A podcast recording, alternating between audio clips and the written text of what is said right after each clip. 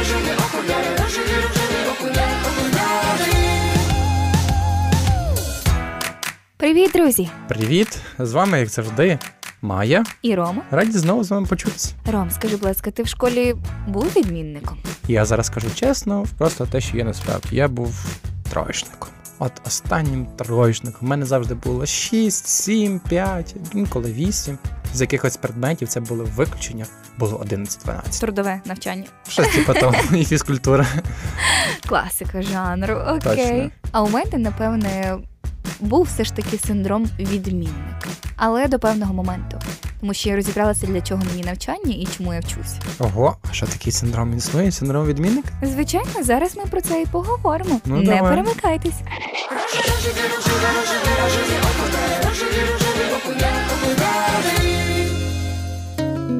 Що ж таки і є синдромом відмінника? Це нездорова залежність від схвалення оточення, бажання досягти ідеалу у будь-якій роботі, зацикленість на своїх цілях і нездатність насолоджуватися життям повною мірою.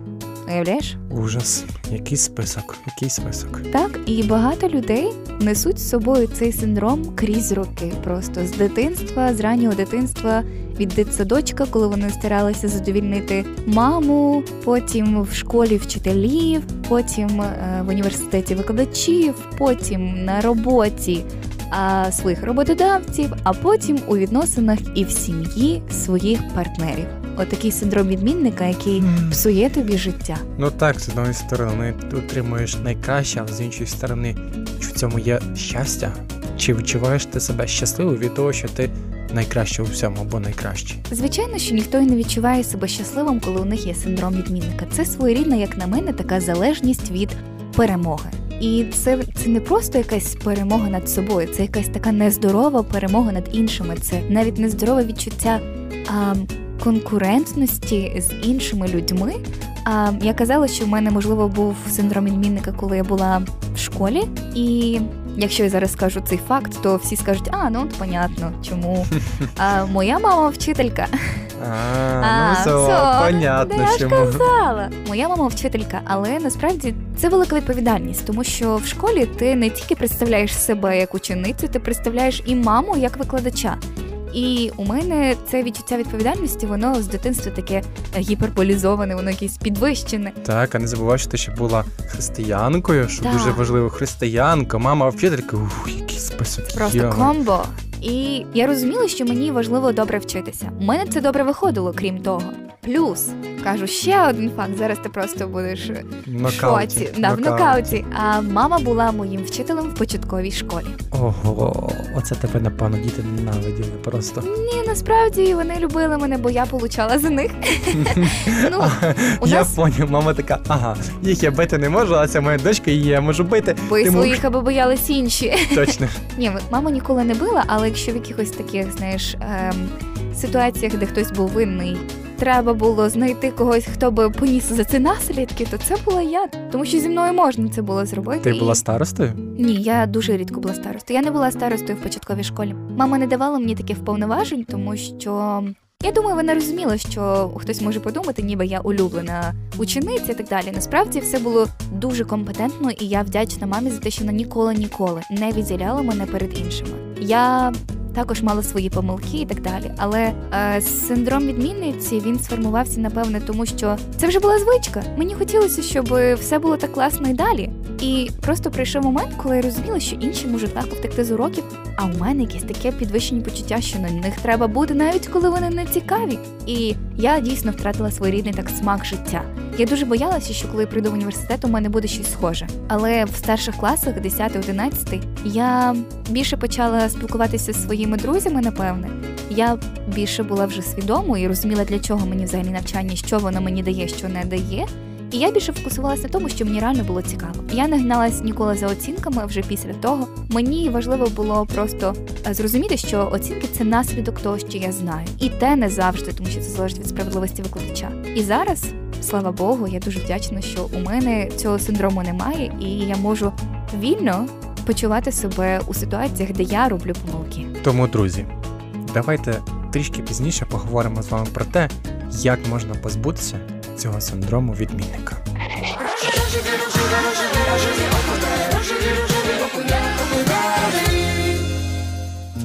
А які ж є основні симптоми синдрому відмінника? Це є надмірна відповідальність за будь-яку ситуацію, надмірні вимоги до друзів та сім'ї, нездатність розставляти пріоритети, бажання бути найкращим, найкращою у будь-якій сфері діяльності, а також нездатність програвати. А зараз важливо зрозуміти, як комплекс відмінника заважає нам повноцінно жити.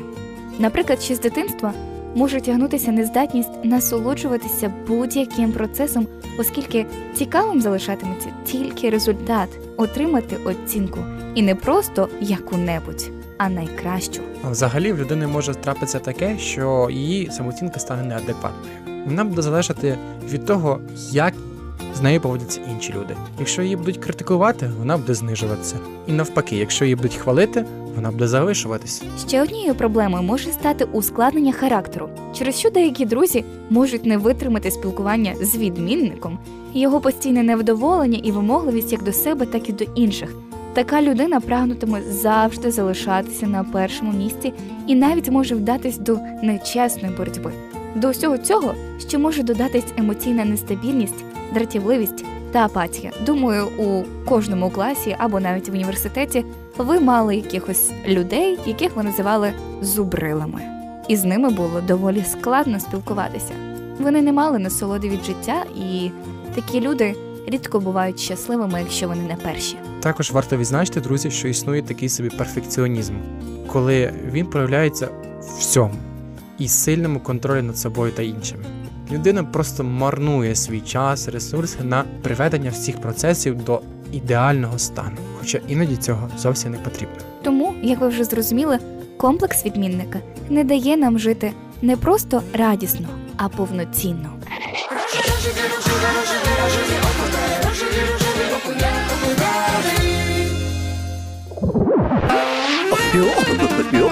Рожеві, жарти. Перфекціоніст це людина, яка намагається все довести до ладу, а людей навколо то істерики.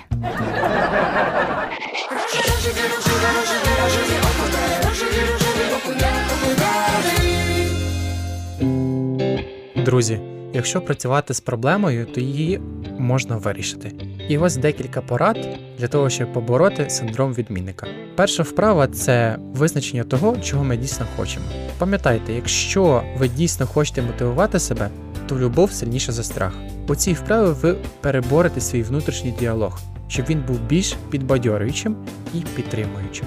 Також ви можете дослідити самоспівчуття через письмо. У кожного є щось у собі, що йому не подобається, щось, що змушує їх відчувати сором, почуття невпевненості чи постійно це недостатньо добре. Ця вправа допоможе вам написати листа з приводу цього питання із місця прийняття і співчуття до самого себе. Також хороша вправа є так званий журнал самоспівчуття.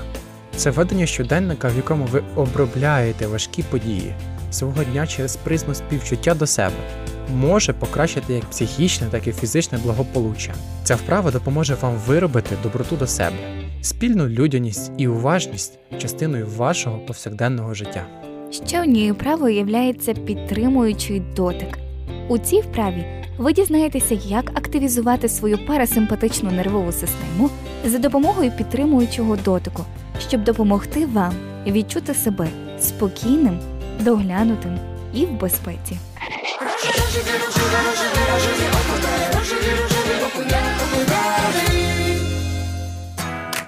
Друзі, пам'ятайте, що неможливо довести все до ідеалу, і не варто дуже сильно себе картати через кожну помилку.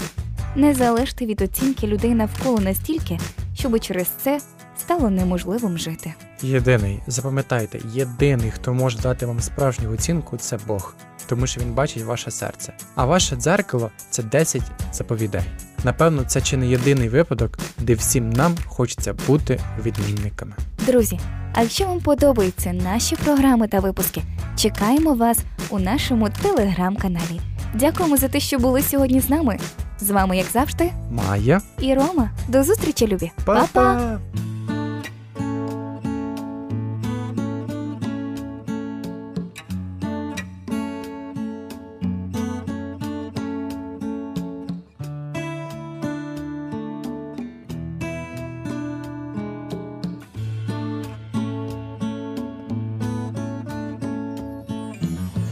Я відкриваю вранці очі свої, і новий день я починаю тоді відчувати.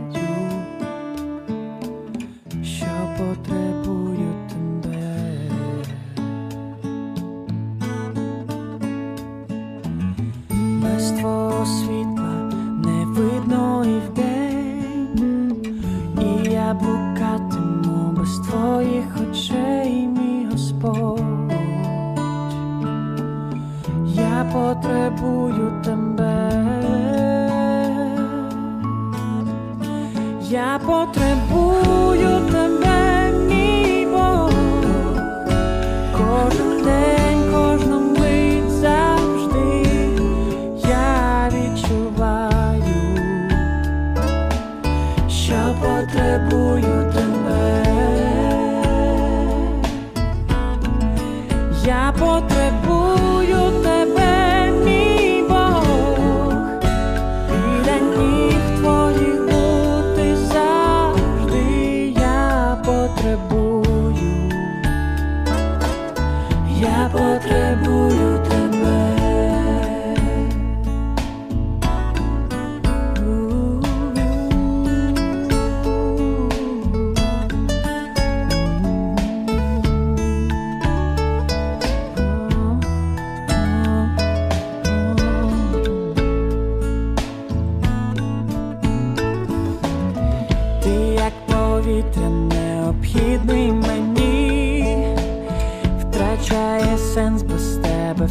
у житті, мій Господь.